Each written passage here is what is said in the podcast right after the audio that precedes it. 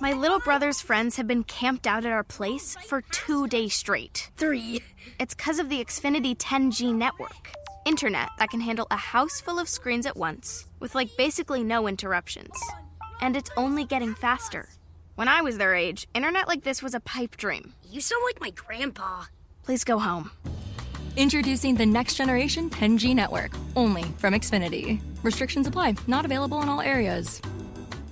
Support for this podcast and the following message come from Corient. Corient provides wealth management services centered around you. They focus on exceeding your expectations and simplifying your life. Corient has been helping high achievers just like you enjoy their lives more fully, preserve their wealth, and provide for the people, causes, and communities they care about. As one of the largest integrated fee only registered investment advisors in the U.S., Corient has deeply experienced teams in 23 strategic locations. Corient has extensive knowledge spanning the full spectrum of planning, investing, lending, and money management disciplines. Leverage Corient's exclusive network of experts to craft custom solutions designed to help you reach your financial goals, no matter how complex they may be. Real wealth requires real solutions. For more information, connect with a wealth advisor today at corient.com. That's C O R I E N T.com. Corient.com. Hey, I'm Zach, and one day I'm going to make movies, but right now I'm young, dumb, and not nearly as good looking as my co hosts. So, with the help of. I'm Matthew. I'm Rodrigo. I'm Steven. I'm going to learn what makes a movie great by watching all the classics I have skipped over. So, pop the corn and turn your cell phone to silent because it's time for a new episode of Zach on Film. And welcome to Zach on Film. This week we will be looking at the wonderful 1966 movie, The Magnificent Seven. No, not Magnif- 1966. 1966? 60 1960. Oh, 60, This is like going- was uh, Good, Bad, and Ugly. Yeah, you're Yeah, really yeah, going back uh, quite a long time, Zach, when we look at the Magnificent Seven. One of the cool things about this movie, and Matthew maybe correct us here, Mm. but certainly Yul Brynner was a name at this point, Yes. and Steve McQueen was a big name at this point. Charles Mm-hmm. Bronson, somewhat of a newcomer. James Coburn had been around in, um, I want to say The Great Escape came. No, Great Escape came out before this. I don't think so, I'm not. but sh- I don't think so. I'll look it up. All right. Um, but uh, you got James Coburn and Robert Vaughn, who was, I'm pretty sure, popular at this time, and Yeah. uh, Brad Dexter, who was the newcomer in this piece. when does the man man from Uncle show up? Because it wasn't that long after this. Uh, that's a good question because that's who I. Um, Yeah, that's who Robert Vaughn is to me. Is Napoleon Solo? Well, that think that came out in 63, 60, well, 64. 64 is when that came out. So he wouldn't have been known from that. Nope. And uh, Horst Buchholz, of course. Uh, most people Great only Escape. remember Horst Buchholz from uh, from uh, this, actually. But uh, The Great Escape was 1963. So when we're talking about uh, Coburn and Vaughn, this is probably an early, early role for them. And you That's can tell. cool. I mean, especially Coburn. I mean, talk about a Yeah, skinny, Coburn tall is beanpole. So he Zach, doesn't look near as much like Lee Marvin yet. no, exactly. um, before we get into talking about specifics, listeners, if you don't know what Zach on Film is, we've been doing this for a little while over in uh, as a kind of a subset of our major spoilers podcast, but it's gotten enough attention to where we had to spin this off into its own show, and uh, hopefully you will join us every week. And eventually, we will start producing some Zach on film commentary tracks that you can uh, you can access. Uh, we'll tell you more about that as that time approaches. But we're really excited to have Zach on film, and I should mention the great album art for this Oh, was yes. done by uh, Carter Johnson, and people are like, "Who the hell's Carter Johnson?" uh, Carter Johnson. Some people may know Scott Johnson, who uh, runs the Frog Pants Network, of which our Critical Hit, our, which is our Dungeons and Dragons podcast, and our Munchkin Land, which is our Munchkin card game podcast, are distributed through his uh, his network. Um, he's a really good artist, and his daughter is also a really good artist as well. And she jumped up and did uh, the Zach on Film logo, which Zach looks Yeah. exactly like you. It's exactly like me. Uh, day the day Steven sent the art around, I looked at it and said, "Hey, it looks just like me." And then I looked down at what I was wearing. I was like, "Hey, that's exactly what I'm wearing today." So Zach, give us give us a rundown of what the Magnificent Seven is all about. All right, so the Magnificent Seven is a title that I've learned I can't really pronounce very well because I have speech and speech problems. Um, but it is about a little village just across the border, in Mexico, who is being plagued by uh, El Bad Guy. Oh, And bad guy. I don't remember his name. Calvera. Calvera. Eli there You Wallach. go. There you go. Yeah, I was gonna. Well, I was gonna say, did you recognize him, Calvera? Should I? Well, if you paid attention to the good, the bad, and the ugly, Eli Wallach is the ugly. Uh, ugly. Oh, The ugly. Tuco. Yeah, Tuco. I wasn't paying attention apparently, as well as I should have been. to you actors. should have been. Uh, anyways, He was also the Don in one of the Godfather movies. We haven't watched those yet on this show. Not yet. It's like I haven't even watched them. Um, he is terrorizing this town, taking all of their crops and livelihood essentially, and they are tired of it. They need to have this stop so they can continue on living their life uninterrupted. So, a uh, party of three gentlemen head across the border with gold to try to buy guns so they can defend themselves, but instead round up seven men to defend their town.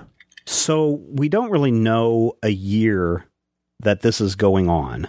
Um, It's I'm, 18 it's 18 something something. It's after the Civil War, right? Right, because right. it is mentioned that some of these characters have fought in the war and some of them haven't.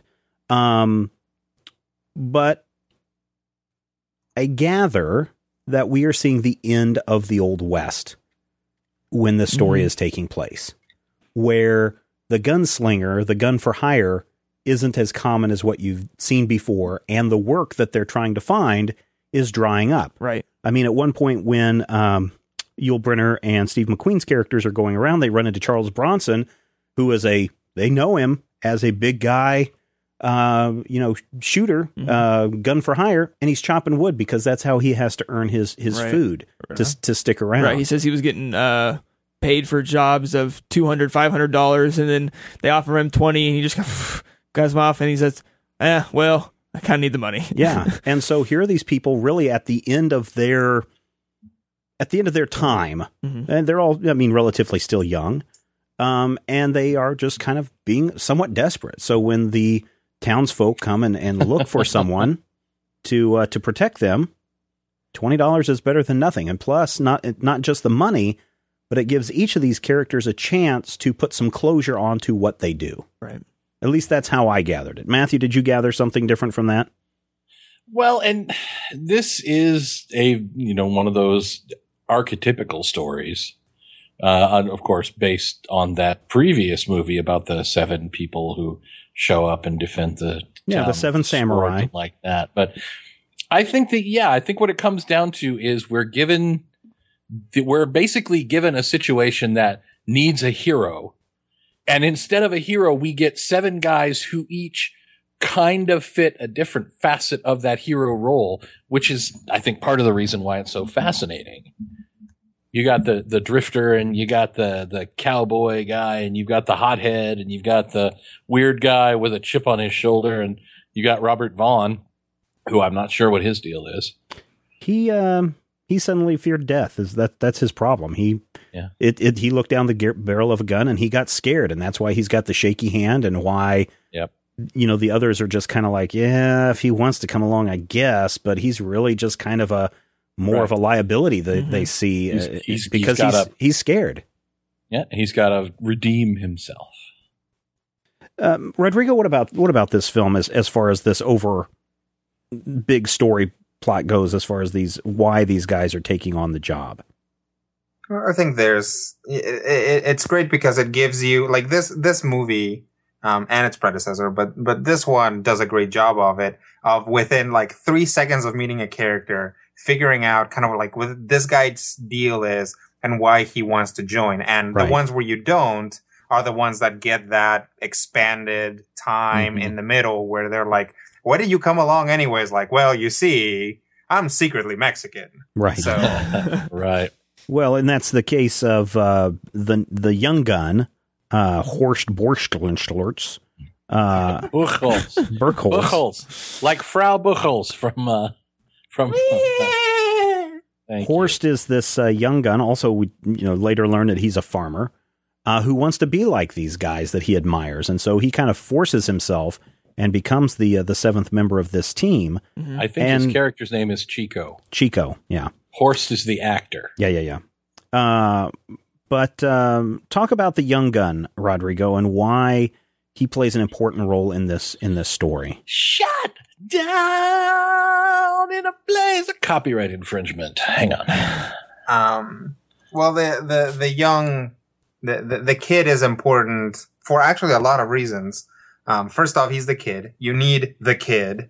Yeah. Um, he is kind of a point of view character to a certain degree because he's the one that needs things explained to him.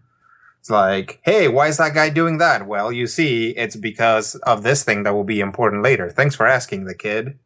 Um, uh, the other thing is, is that he forms a connection between these, um, cowboy, these American cowboys and the, you know, the, the farmers that they're trying to help because he's a farmer who is trying to be a cowboy kind of and is, is, Mhm. is kind of bridging that gap. And you see that kind of manifest in a few places. Also, you know, he, he's the one that uh, where you see that transition from yeah shooting to like war is hell by the end Right, right, right, right. So uh, they all go. They protect the town. They chase off the bandits. They kill the bad guys. End of story. Some of them die. Yeah.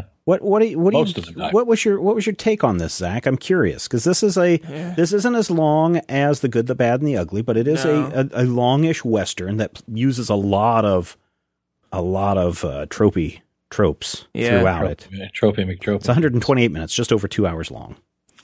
Yeah, so not nearly as long.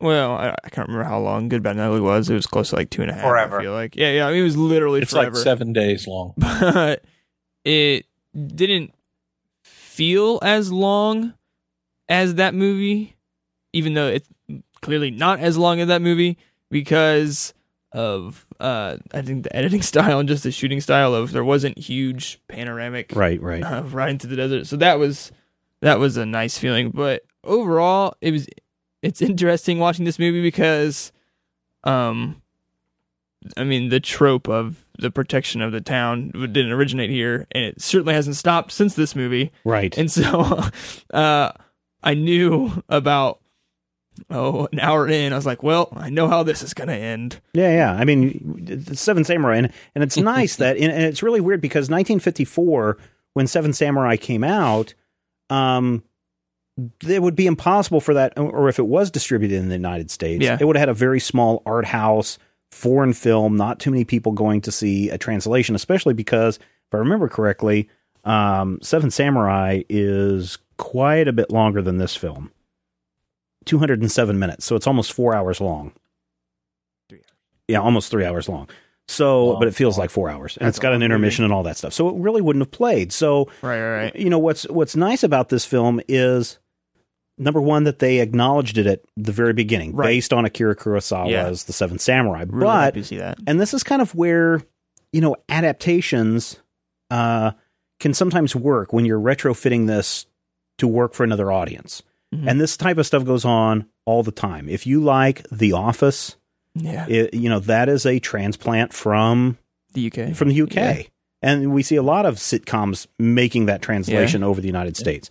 This And is what the movie Magnificent was Seven. made into that awesome Star Wars arc with the giant green rabbit, where Han Solo and Chewie had to gather seven uh, crazy people from different planets. well, it was also done as uh, a Bug's Life, Everything. except for people dying. Yeah. Uh, but Yeah. also in Star Wars: The Clone Wars, I've mentioned it multiple times on our other podcasts that that episode of Star Wars: The Clone Wars is a liftoff of of this to the point where even at the beginning they say this is inspired by Akira Kurosawa's Seven Samurai. So that movie has a big big place in, in movie history, but I think Magnificent Seven as how can we take this great story of seven people protecting the town because of you know they're a, you know a dying samurai uh, you know um, way of life and how can we bring that to American audiences Right. that'll sit and watch it?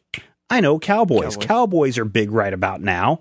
Cowboys were still big in the 1960s until we launched satellites. which is which is hilarious because of course the inspiration for Magnificent Seven was cowboy movies. Right. Yep. And then, of course, years later, uh, Dusty Bottoms and Lucky Day and Ned Nederlander came Exactly. to save the town from El Well, Guapo. As we've talked, I thought about that movie the entire time I was watching this. well, and that's and, and we've talked about one of the things that happens with any genre Mhm. or any kind of popular thing is that eventually it, it devolves to spoof, and Yeah. that's what the Magnificent Seven is: is, is spoofing. Or not I mean, Mag- Three uh, Amigos. Three Amigos is yeah, spoofing yeah. Magnificent Seven and and um, the Seven Samurai. So, you know, there are some. I think that when you look at it from a translation adaptation standpoint, this film is really important because it's saying, "Hey, Mm-hmm. look." At how we can make this work for American audiences. And the other thing is, you throw in two really big names, Yul Brynner and Steve McQueen. Steve McQueen, my goodness, he was bigger than Paul Newman at this time. He was the top of the tops. He was all over the place as far as hunky McMahon man. Uh, all the men wanted to be him, all the women wanted to be with him, kind of thing. All the women wanted to do him. Yeah. Um, Different verb. well, be with him, uh, same Yeah, thing. yeah, Um, so he is a big name star and can command a lot of what was going on uh, in this film, and they just kind of rode with it. They just kind of went with it, and they and you know when you look now at the fact that you've got a young Charles Bronson, a young James Coburn, a youngish Robert Vaughn, Brad Dexter in there. That's like a cool cast. That's like what you see today when you talk about a, an ensemble cast of great actors.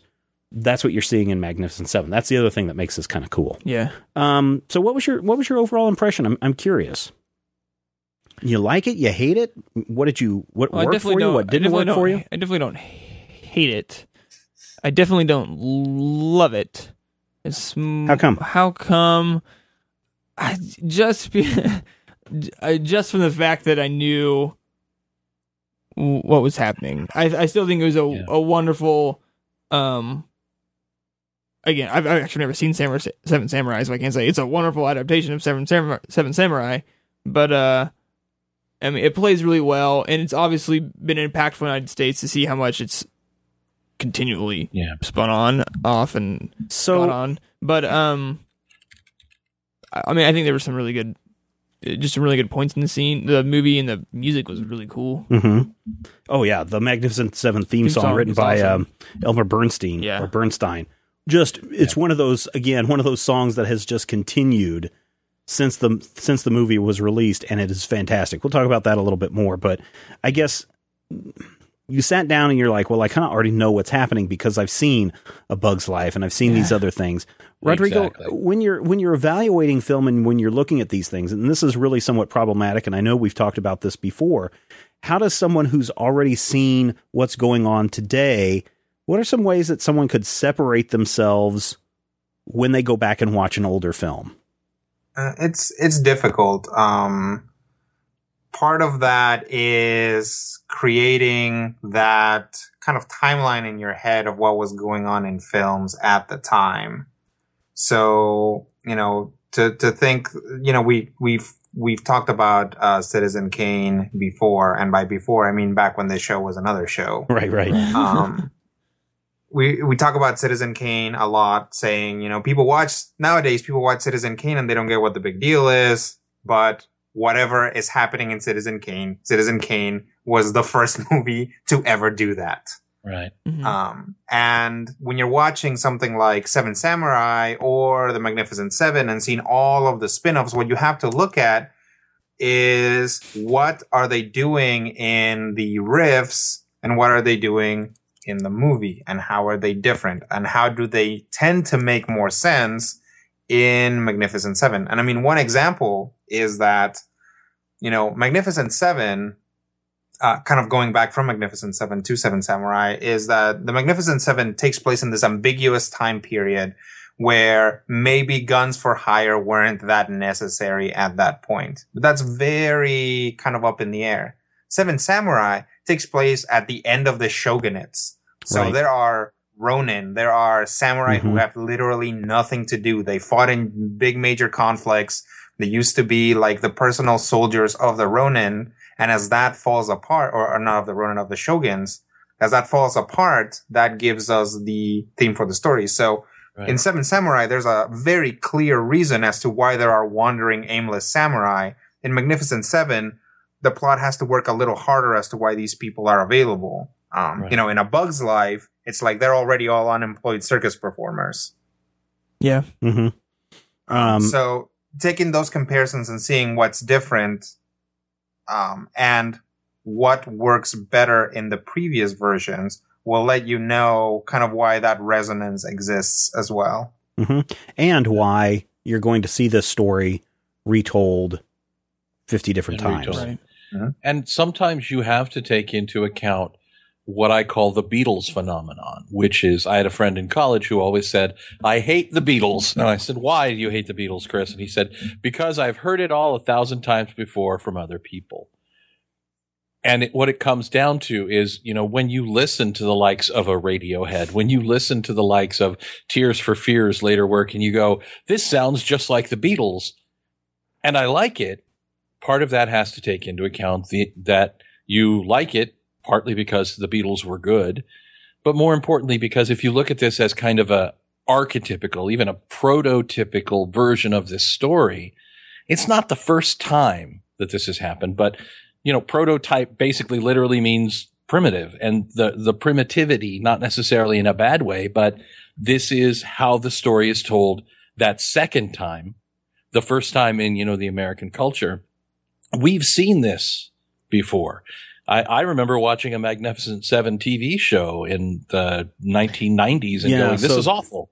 Yeah, but the thing is that by the time the TV show came around, you're already three magnificent I think it's three magnificent 7 movies before the TV show came out.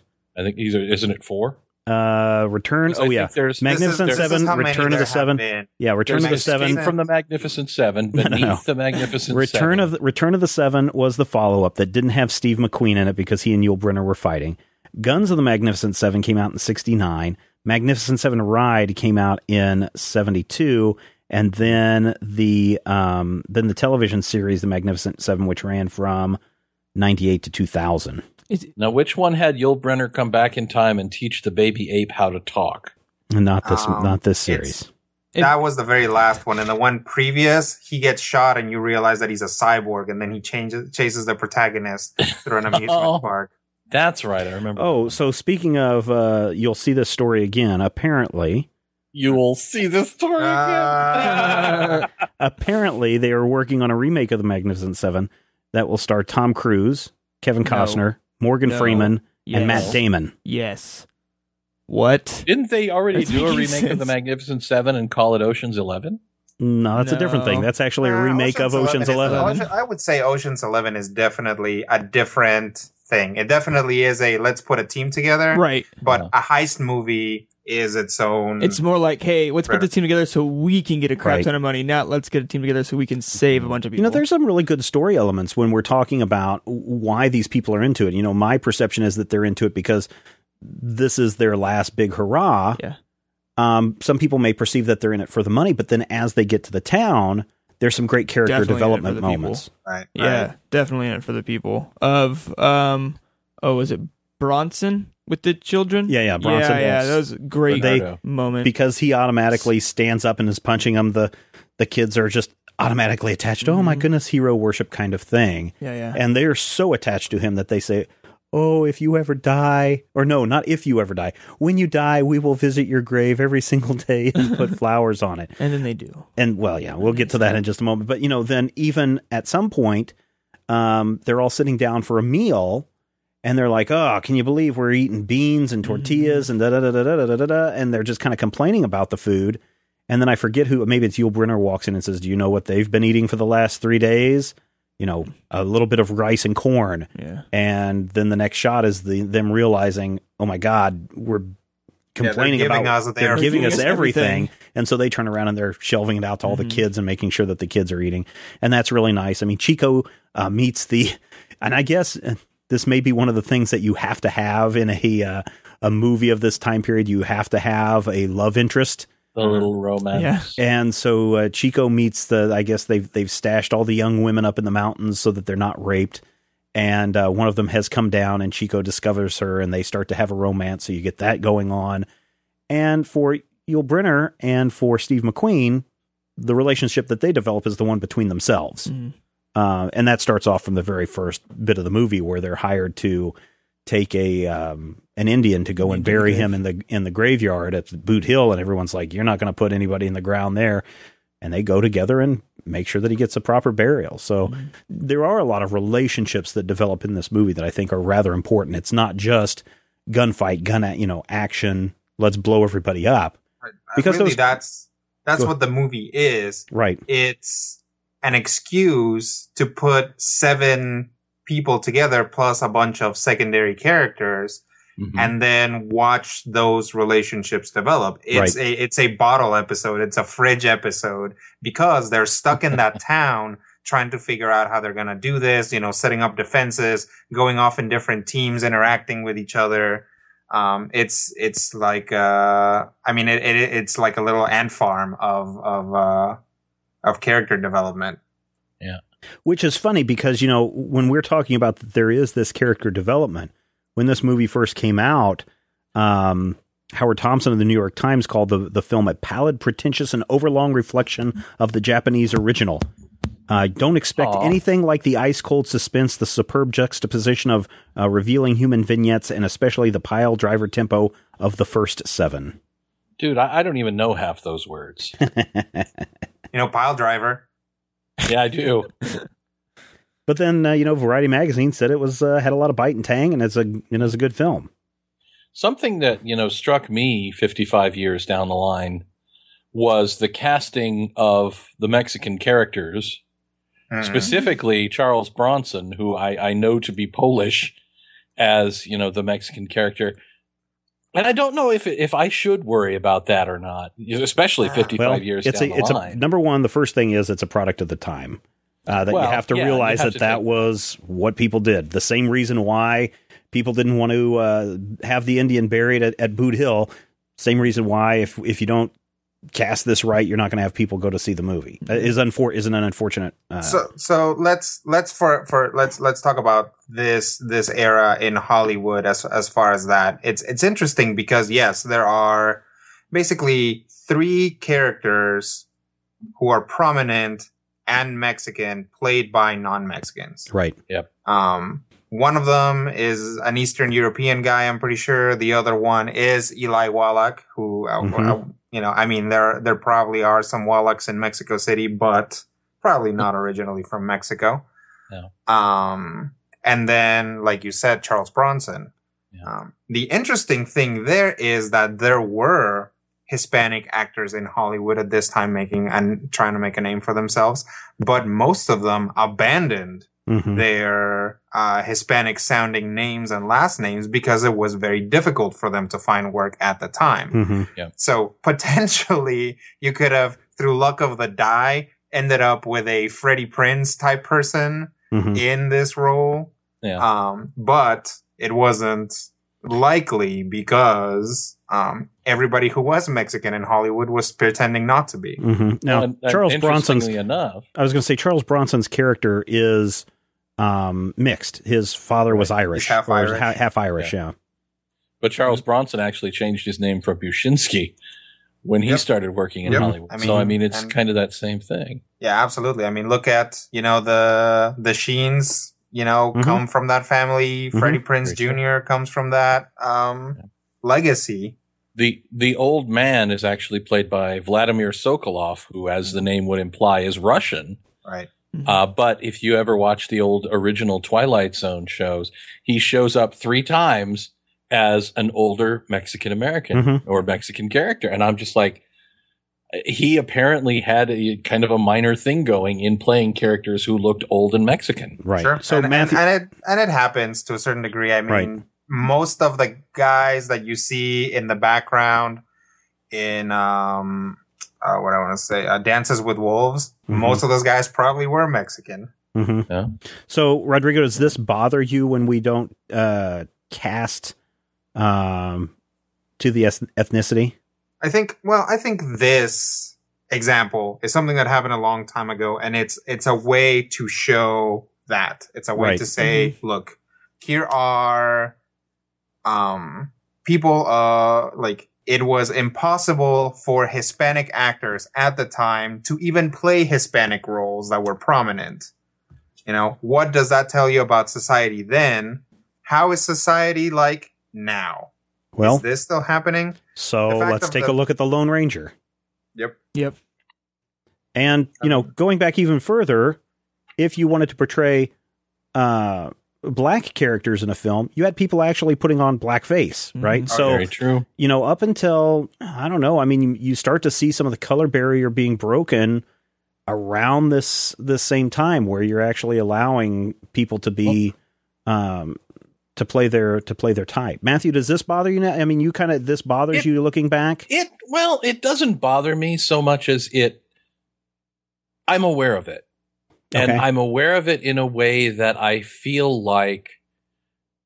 I, I, I kind of feel, you know, that that old white man's guilt to Oh, some yeah. degree, because I had that same problem, and this is something. This is very telling for me. I used to be bothered by Guy Williams playing Zorro, until I found out that Guy Williams was born Armand Catalano and was Irish and um, I don't know if it's actual Spain Spanish, but I'm like, okay, I can I, I can deal with that, and I don't know why having having him, you know, even though he's Guy Williams and he looks like Guy Williams and he played Zorro really well, having that little bit of the Italian and the Spain in there just kind of somehow makes it not a problem for me. I Hmm. think part of it is the fact that I'm I'm trying to explain to my kid. We've been talking about uh, China and Japan and how they're different. Even though the things that she loves about China, sometimes you'll also find in the things she loves about Japan. And you know she is aware of these things and how that you know, that ethnic phenotype has similarities. And I'm trying to explain it to her in a way so that it doesn't ever become a thing. Maybe it's just you know, it may just be me overthinking it, but I am kind of bothered by the fact that a high profile role of a Mexican character was given to Charles Bronson, ostensibly on the thought process of he looks close enough.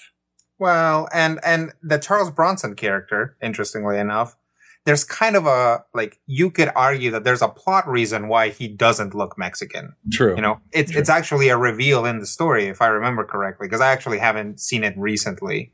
Um, I saw the the tail end of it about six But- weeks ago. Yeah, but it's kind of like they're like, well, hey Bernard, why do you care so much? It's like actually, my name is Bernardo. Right, right, right, right, Yeah. right. Um, So- so I mean, so that that's cool and that's fine. You know, I mean, if you're gonna have that plot point, then you can cast Tom Cruise as a Mexican guy. It's okay. Right. Well, Um, Zach, that- I- I'm that- curious, and you know, in this discussion here, hmm did it bother you? Did you notice it? Did it did it uh, even raise up on your radar? Uh, I I noticed it simply because of the fact that we discussed it before. I well, like Oh, okay. forty five minutes before we watched the Okay. I watched the movie. Okay. Um, but besides that, I mean, I I would have I mean I probably would I would have noticed while Mhm. watching it, Right, right. but it It would have had that It- moment where you're like, "Is Charles Bronson Mexican?" yeah yeah. And then you go, you Google it, and then you're You're like oh nope. So, yeah. um, what did your girlfriend think of this? She fall asleep? uh yeah. She leave? No, she didn't leave. She, we started watching it, and we got like um, through the credits at the beginning, and we got into some of the first scenes, and I was like, "You're gonna go to sleep, aren't you?" And she said, "Yes." I said, "Okay," and then she slept through the whole thing. I mean, she. I mean, I'm sure she was in and out of consciousness, but I said, "Hey, the movie's over," and she said, "Well, that had nice music." I said, "Okay." There you go. Yeah. Can you Uh, but she ask for liked- a better argument? I mean, she she made it through um, the whole graveyard scene, and she she seemed in, uh, interested still. So, if it wasn't for her liking sleep more than I do, she probably would have watched the whole thing. liking sleep more than you. yeah, yeah. Mm-hmm, mm-hmm, mm-hmm. So, uh, what did you, you mentioned the credits at the beginning? That's something that we haven't talked about. Uh, is that up until about the 1970s, Mhm. um, all of your credits for the movie were up front, and now we put them at the end. Yeah, Uh, t- today, you probably see the title plus your main actors, your your big stars Yeah, at the at the top, but everyone else is pushed off uh, to the back. You like that or or don't like that? No, I love credits up front. Why? Um, well, partly it's because nostalgia of watching movies at my grandpa's house because he always loved westerns and stuff. So it reminds me of watching movies at his house. But it, it's also nice that people that you don't see in the movie get credit for all the work they do Right. before they have to show Thanos at the very end of the movie. So people will talk about the movie through the credits mm-hmm. just so they can sit there and watch five And- seconds of Thanos. And I, you know, one of the nice things about having the credits up the front, and it's one of the things that I I try to do is watch the credits mm-hmm. and see all the people who participated in it, and you know, try to appreciate their work by you know letting them be recognized. And that's one of the nice things about the the credits up front. Not, but if you examine the credits up front. They don't go on for 10 minutes No, no, no. like they do today No. at the end. And a lot of that has changed because of unions and stipulations in contracts about who has to be Well, credited and- for and- what. yeah, and yeah. and partially because of um and I mean and that's true. They have really cracked down, you know, since obviously since then because there were people that just were not being credited for the Oh, one yeah. period. Yeah, yeah, yeah. Um but but also nowadays if you watch something like you know, something ludicrous like Avatar where oh, every leaf of grass requires like 20 computer animators. Right. Mhm. So like the credits are just massive and they take forever. right. One of the things that we do uh, in the show for people who are new listeners, uh, everybody likes to jump on a number one, right? Hi, Uh, welcome. We spend some time talking about the story and the history of the of the movie, uh, but we also spend a little bit of time talking about the technology. And before we get into the technology, I want to take a moment and thank some of the people who made this episode possible. Matthew, who might some of those people be this week? Why, some of those people might be Antonio Sanciolo. They might be Michael Krug, Eric Trevarthen, Christian Walker, Tony Bishop. There aren't seven of them, by the way. Had there been seven, it would have been a perfect setup. Uh, Renee Christensen, Melanie Naselrod, Raymond Caritas, Michael Flyweger, and Russell Cat all had a hand in the hand of the hand. And if you would like to uh, make this show possible, head over to our site, majorspoilers.com. There is a uh, subscriber button there on the right column, or if you're on an iPad, apparently it's all the way down at the bottom of the page because of the way the site the doesn't format's resize uh, right. correctly. Um, but we are uh, wanting to make sure that this show continues, and every little bit helps. And those people that donate $10 or more get their name shouted out at uh, at this point in the It show. Should be noted if this is your first episode, if you wonder why I mispronounce things, partly it's a gig and partly it's because I mispronounce things. So yeah, So, technically, Mm-hmm. Zach, tell us what you what you saw technically about the film. The f- about the midway through because again one of the only other westerns i've seen is a good bad and ugly which we talked about a few weeks ago so have fun looking through our major spoilers master feed to go and find Yes. out our topics on thoughts and about that movie was that um, it did not look as expansive and um, wide So this movie, this movie was shot in Panavision. It Yeah, was shot shot, in, to- in yeah. anamorphic format. And so, so I noticed that I was like, I know this is made before. Let's go to IMDb to see what the aspect ratio is really quick, right, just to see if they were shooting the same thing, and they were. And so it was just a, obviously a well, style choice. part of that though is even though we're shooting in that same wide format, Mm-hmm. think about what they're doing with the picture. In this case, we're not uh, we're not showing nature. Right. We are showing these confined areas, and if we have to show seven people at a table. That wide format really works for us. If we're trying to show people up in the mountains, in the brush, and the trees, an anamorphic widescreen format is just going to show you a lot of trees and bushes and make the fr- and make the frame feel crowded and full. Whereas if you're watching The Good, the Bad, and the Ugly and you're seeing a giant desert vista, then you know you've Right. got uh, a lot more to take in in that case. Mm-hmm. So also keep in mind that the towns, both the town at the beginning and the the the, the Mexican town that they go to defend, are not real locations either. These were all built Or on those- backlots. This back. So there is nothing that holds you to any kind of authenticity Right. uh, to this environment. So kind of keep that in mind as well. What else did you notice? Mm, the music was very telling of what was not happening, what was about was about ready to happen, almost um, horror movie esque of the heroes are coming down. Dun, da, da, da, da, da, da, da, da, da. Right, right, right, right. And I mean, that even happened like before. Is like they even happens like da da da da da music, music, music, music, and now everything happens. So it's like, oh, cool. I get I can get happy now because cool things are gonna happen. um, Matthew, why is uh, why is the Magnificent Seven theme song bum bum ba bum ba ba ba ba ba bum bum bum ba bum?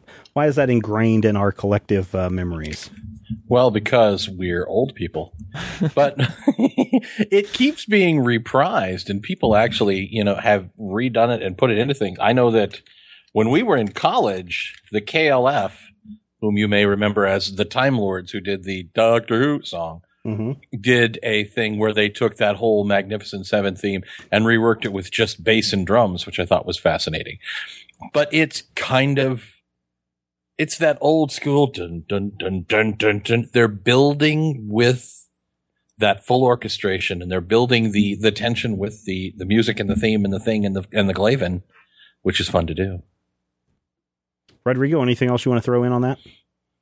on the music. Yeah. Um, yeah, I mean it's it's one of those things that, like the Jaws theme, like um, the slowly running at each other music from uh, Chariots of Fire, Mhm. like um, a, a handful of other, like the Star Wars, like the Imperial March.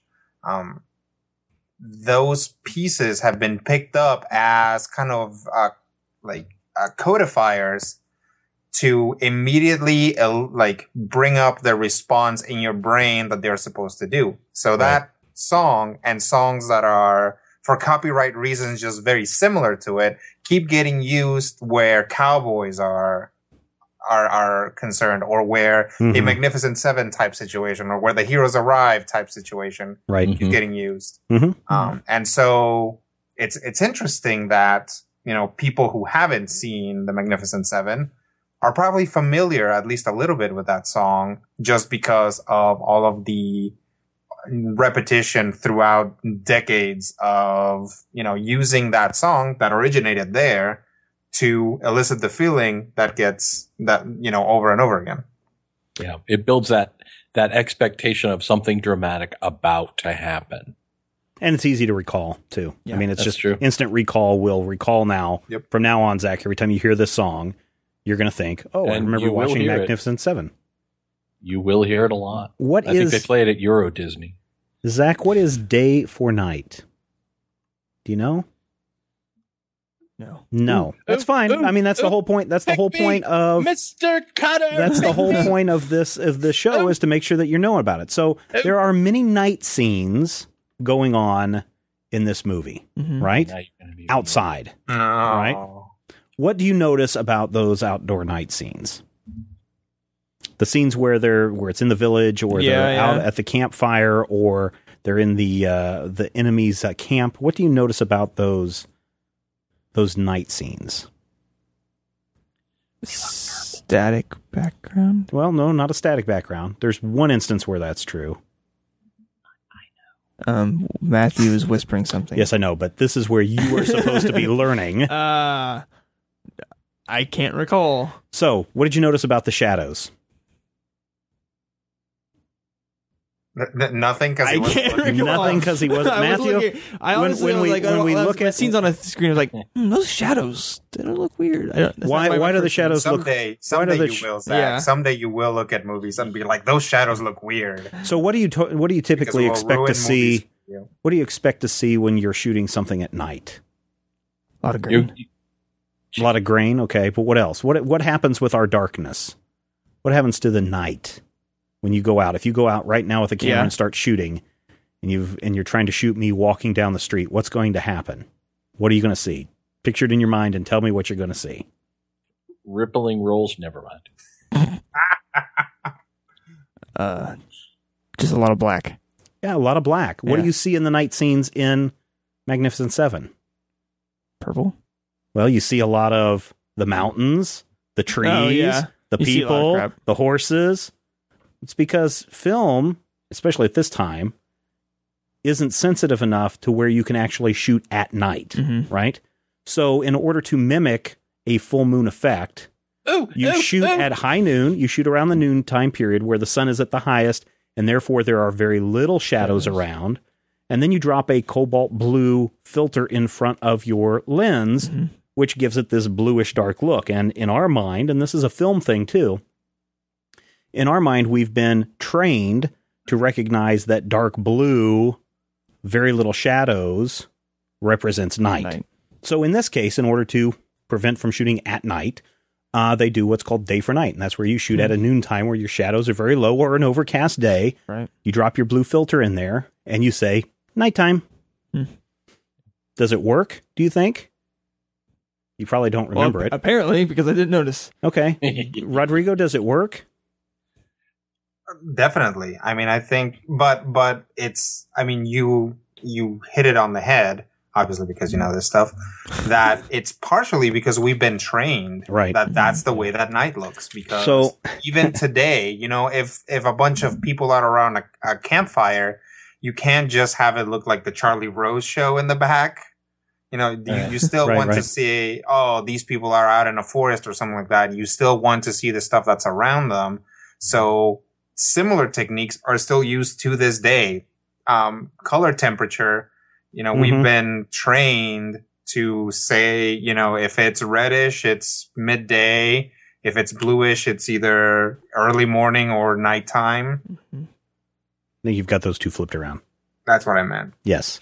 Um, so I know Matthew and I, when we saw um, the Searchers many a year ago, Mhm. they were also employing day for night techniques. And Matthew and I, being jackasses, every time a day for night scene comes up, we would sit in the back and go, "Oh my goodness, I marvel at the shadows in this scene. Look at the awesome. shadows. Look at the shadows in this scene. They are beautiful." With- You're There is no light. Yes. or the moon is directly above their heads and casting so much light. And, you know, there have been times where you can go out on a cloudless night when the moon is full and you can see quite a bit. I remember as a kid going and looking out my bedroom window out the countryside in the middle of winter when the moon is out there and you do get that day for lot, night yeah. look. You can see a lot. But it's it's not typical No. as you watch movies today, we t- we don't use lower budget films will use this, but we don't see a lot of day for night being employed. Well, what we do because see are though, digital filters that can do it on the cheap now. well, but I mean, you're not shooting daytime and making it look nighttime. No. People are actually shooting at night. But the one thing that I want you to start paying attention to for night shots now is how do we separate the subject from the background?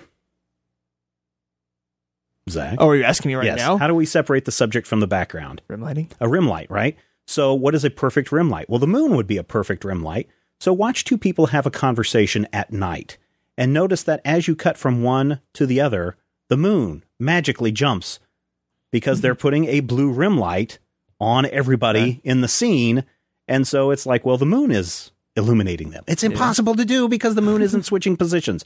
So, you know, it's one of those things that, again, our minds accept these errors Mm-hmm. in storytelling, which means if we can accept a jumping moon as a rim light because we understand we need to separate the subject from the background so it looks pretty and isn't muddled, and if we can accept a day for night shot as a nighttime shot, as a future filmmaker, this should give you an idea that you can get away with a lot of cheating in order to tell your story. Or in this and, case, and in fact, you have to because sometimes if you try to do things perfectly true to life, they will not work and they will look awful. Right. yeah, I mean, real life often looks awful when you but shoot the it. first time you see day for night and really recognize it, It you will will, ruin you never forever. not notice it again. Yeah, it will ruin you forever. Oh, I still have Magnificent Seven at my house, so I'll I, I Pop the, it the in place where I always see Day for Night anymore is on reruns of Emergency, which are now mm. popping up on my DVR with frightening regularity.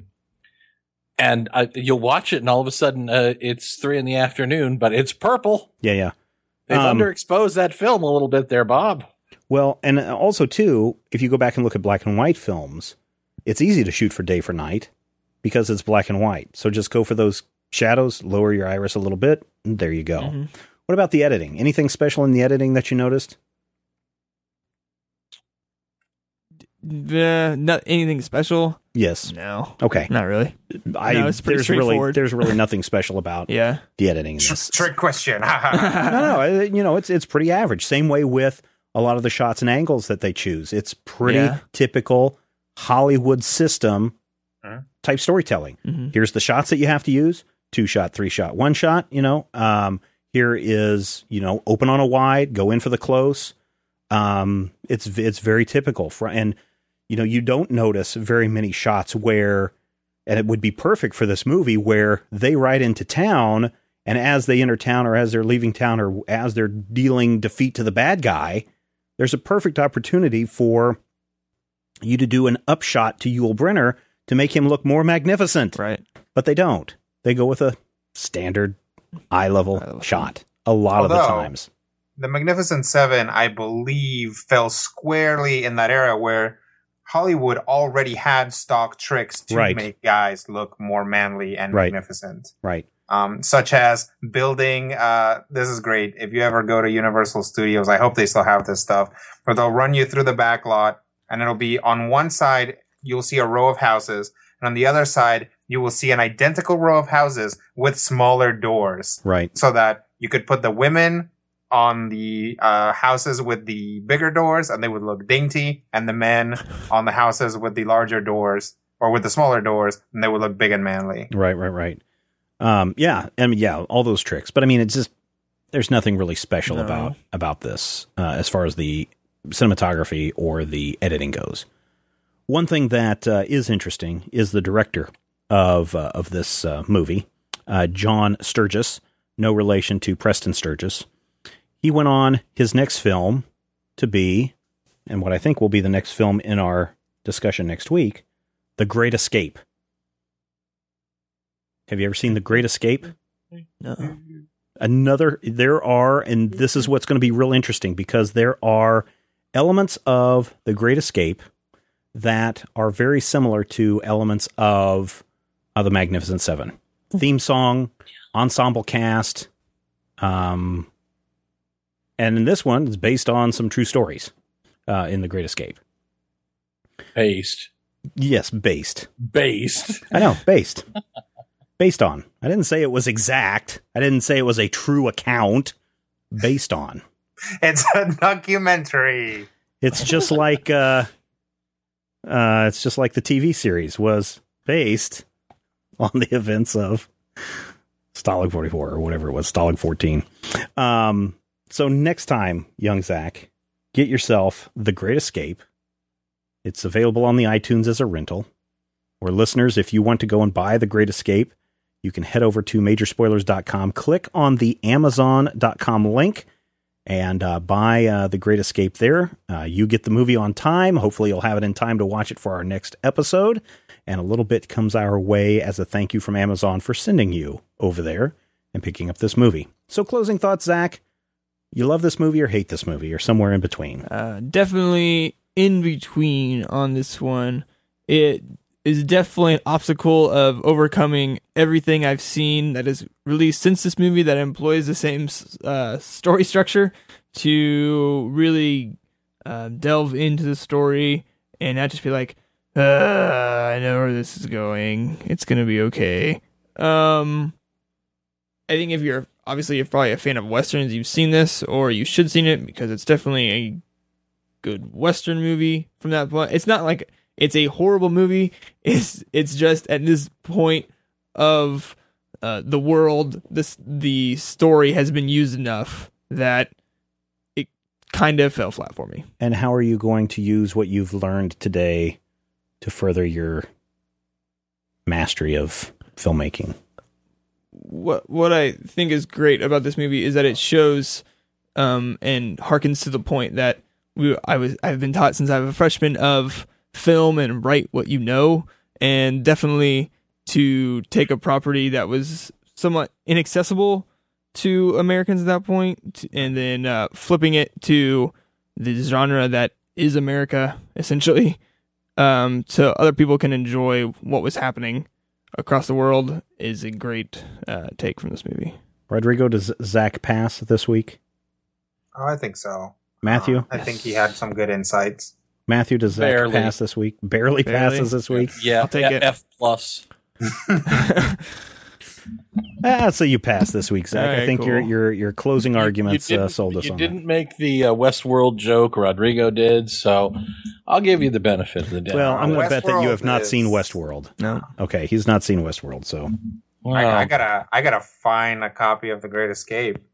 It's uh, available on iTunes. It's probably by also way, available on theme to The Netflix. Great Is it on Escape Is Netflix? not Just the look. song makes you vomit song, no matter what sticks in my head. It might be on Amazon. All right, that wraps it up for this installment of Zach on Film. Zach, you want to say anything else before we get out of here? Uh, thanks for joining us for the f- the renumbering of Zach on film back to number one. Hopefully, uh, you will stick around and uh, listen to us next week as we tackle another '60s movie. And uh, if people want to share thoughts on this episode, where do they go? They would go to majorspoilers.com or they could also go to Twitter and hit us up at our Twitter profiles. Um, I'm at zwolf. Steven is at Major Spoilers. Matthew is at Mighty King Cobra. And Rodrigo is at Fearsome Critter. All right, everybody, thank you so much, and we will check with you soon.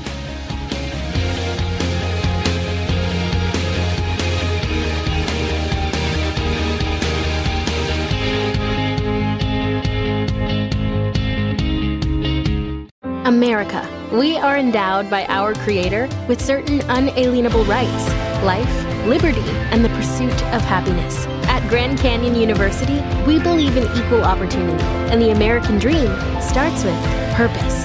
By honoring your career calling, you impact your family, your friends, and your community. The pursuit to serve others is yours.